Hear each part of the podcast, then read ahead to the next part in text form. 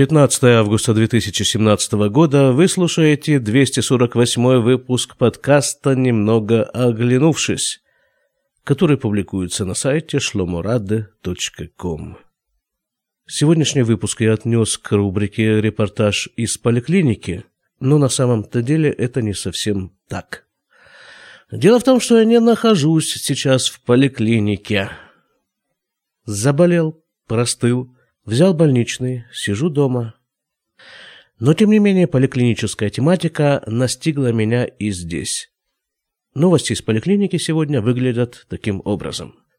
Сегодня утром с 8 до 10 часов утра всеобщая забастовка всех работников здравоохранения во всех учреждениях здравоохранения. Просто с 8 до 10 не приходите к нам лечиться – ни жучок, ни паучок, ни медведица. А нужно сказать, что с 8 утра до 10 утра это самое интенсивное время работы во всех, я думаю, во всех поликлиниках и больницах. В поликлиниках с 8 до 10, по крайней мере в нашей системе поликлиник, там, где я работаю, об этом я скажу позже, это время анализов крови. Всего чего угодно, но в основном крови.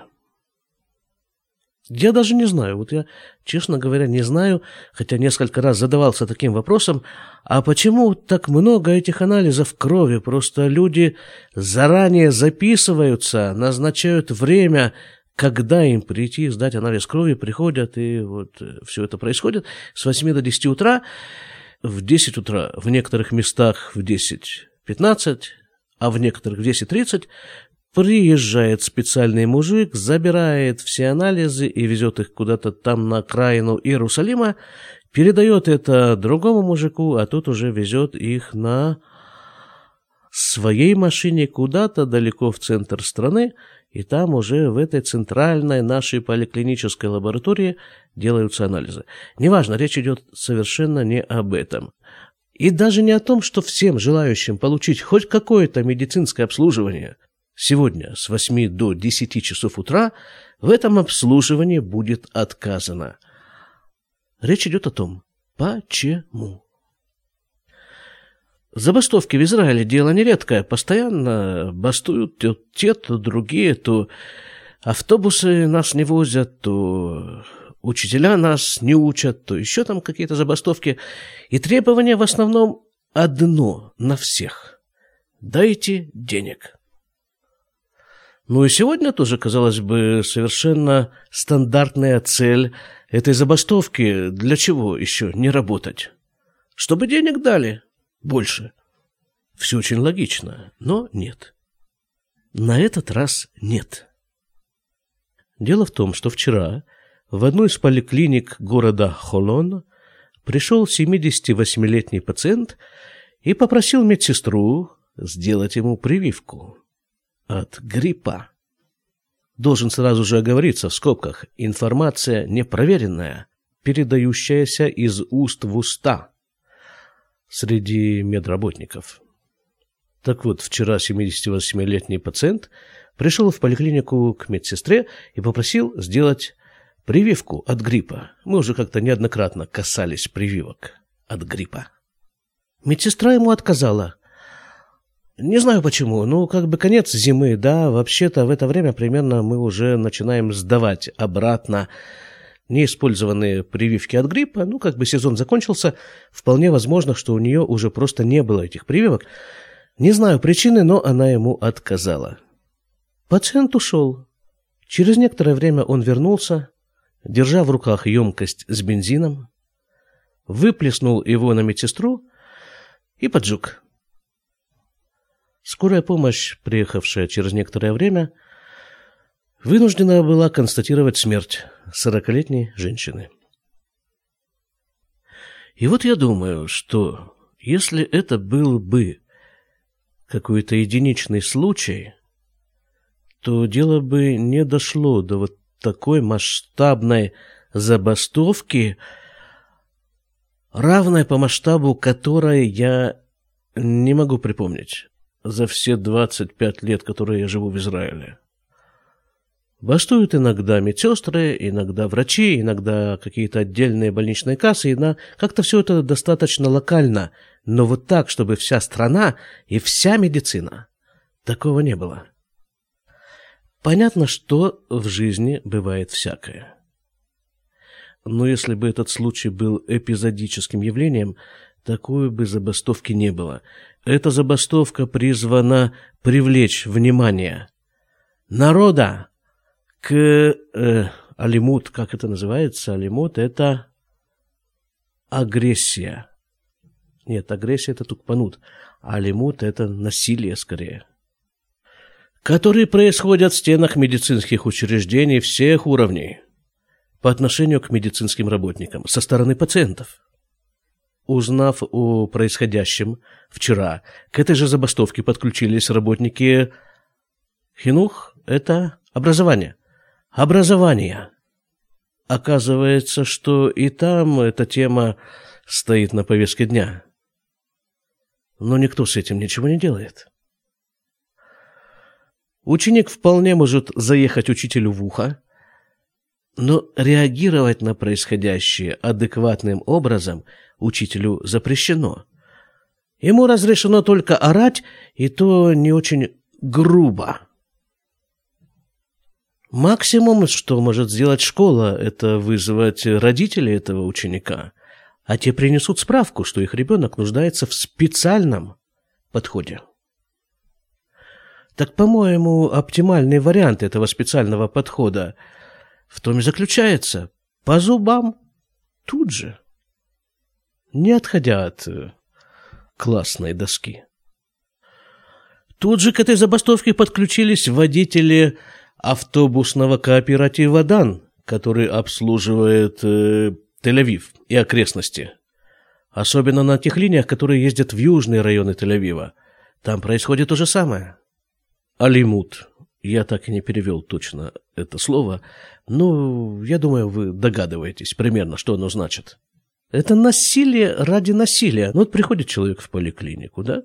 Ну вот не в настроении он сегодня, или он всегда не в настроении, и открывает он дверь поликлиники, и первый, кто он видит напротив двери, сидит секретарша. И первая очередь его раздражения приходится как раз на секретаршу. Я просто наблюдаю эти явления ежедневно практически в поликлиниках. А она ведь, бедная, даже ответить ему не может. Запрещено. Как тут не вспомнить э, процесс над э, израильским солдатом, который длится уже год, продолжается до сих пор, э, ну, пристрелил солдат-террориста. Правда, в тот момент, когда он в него стрелял, террорист уже лежал на земле, якобы нейтрализованный, но живой, а он ему для порядка, ну, для восстановления справедливости, социальной справедливости, он ему влупил пулю в голову. Ну, потому что террорист за пару минут до этого напал с ножом на его товарища и довольно успешно напал. Так тот солдат, а этот террорист. Какие могут быть рассуждения вообще? Нет. Год длится процесс. Тем временем этот солдат скинул нам министра обороны. В ход пошли политические игры. И все вокруг вот этого бедного парня, который корчится там на скамье подсудимых. И это, это больное общество. Это просто больное общество – После того, как стало известно, известны обстоятельства этого дела, в Иерусалиме произошел теракт. Араб, который находился за рулем, э, не помню чего, какой-то грузовик это был или что-то такое большое. Он э, направил машину на группу солдат, вооруженных солдат, заметьте. Покалечил несколько. Вооруженные солдаты разбежались. Кто пристрелил этого террориста? Это гражданский парень, у которого в тот момент было с собой оружие. Ну, когда вот такой вот псих, как в этой больничной кассе, когда вот такой вот ученик, дебил, как э, в этом случае в школе, это все не единичные случаи, заметьте.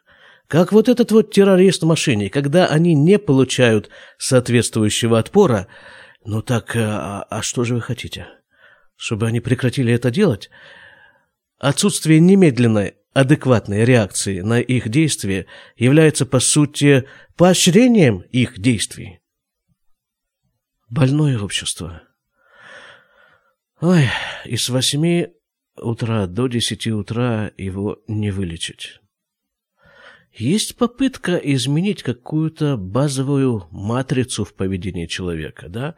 Но вот возьмите какого-нибудь ребенка, хотя я... Ну вот если взять какого-нибудь виртуального ребенка, идеального, вот чем меньше, тем лучше, да? Вот какой-нибудь, ну, совсем там э, малыш шестимесячный. Это я уже говорю как э, специалист по анализам крови. Вот такой вот кроха. Ты хочешь взять ему анализ крови. У таких маленьких детей обычно кровь берется из пальца, но это менее травматично, и вся процедура намного проще. Но все равно это как бы укол. Нужно же проколоть кожу, чтобы взять кровь. Так вот это дитё, оно же ведь начинает орать, оно же начинает брыкаться, оно начинает пытаться как-то избежать этого всего. Ну, нормальная, совершенно нормальная человеческая реакция. А дети чуть постарше, ну, скажем, три года, даже меньше. Вот берешь им кровь из пальца, да, и они плачут. Нет, ну, надо сказать, что это не такая болезненная процедура, плачут в основном не потому что, потому что, не потому что они сами боятся, а потому что их родители боятся. Как-то это передается. Если родитель спокоен, то и ребенок спокоен абсолютно. Не настолько это больно. Ну, даже вот предположить, что такое дитё плачет. Вот оно плачет, но при этом оно держит руку само, дитё. Не отдергивает ее, не пытается увернуться. Вот это уже воспитание. Ну, ну это идиотизм. Мы пытаемся задавить в себе нормальные человеческие реакции. Это и есть наша болезнь. А проявления этой болезни могут быть самыми разнообразными. Чего же мы там сидим в этих поликлиниках кучу времени? Что мы там лечим? Вот мы лечим там гипертонию мы лечим, и вот диабет мы лечим, и еще там кучу всего мы лечим. Так вот это проявление вот той же самой болезни, что человек пытается вытравить из себя человеческое – его к этому обязывают законы, воспитание, социальные нормы, ну и там целый перечень всяких обстоятельств. Так вот мы сказали, что сегодня утром. Э, учреждения здравоохранения бастовали, водители автобусов э, определенных маршрутов бастовали, учреждения хинух, это что, воспитание, школы бастовали. Это только то, что я знаю вот здесь вот сидя сидя себе на больничном. Наверняка еще какие-то к ним примкнули. Ну и как бы опять-таки, вот реакция, да? Вот реакция должна быть мгновенная, как я себе представляю. И вот я сегодня, сидя лежа, смотрю себе интернет, как вообще общественность реагирует на происходящее, да? Общественность взяли за шиворот и носом ткнули вот в определенное место ее общественной жизни, поведения. Алеймут, вот это самое, насилие. Ничего вообще. Ну, единичные сообщения о том, что вот бастуют эти, бастуют эти и бастуют эти. Против чего бастуют? А против насилия. Все, точка. Переходим к главным событиям этого дня. Говорят новостные источники Трэмп, там еще кто-то. Вот это вот главное, да? А то, что завтра к тебе подойдут на улице и на твоих глазах будут насиловать твою дочку – а ты будешь стоять и говорить, ну-ну-ну, ой, как нехорошо, ну зачем же вы так? Это тоже одна из, кстати, очень злободневных тем в Израиле. А в заключение поделюсь, может быть, своим личным опытом. Понимаете, у меня... Ну, все-таки я как бы специально над этим работал. У меня нет никакой проблемы ответить. Ну, до прямого рукоприкладства дело практически не доходило, ну, один раз вот совсем недавно я так вытащил практически одного наркомана из кабинета, когда он начал там у меня шарить в шкафу, где лежат лекарства. А когда дело касается словесной перепалки, что нередкое явление в нашем медицинском деле, особенно по телефону, я себя не сдерживаю и не вижу никакой необходимости это делать. Очень не хочется быть сожженным заживо на месте работы. А в заключение желаю вам всяческих благ, адекватной реакции на происходящее и неотделимого от этого здоровья. До свидания.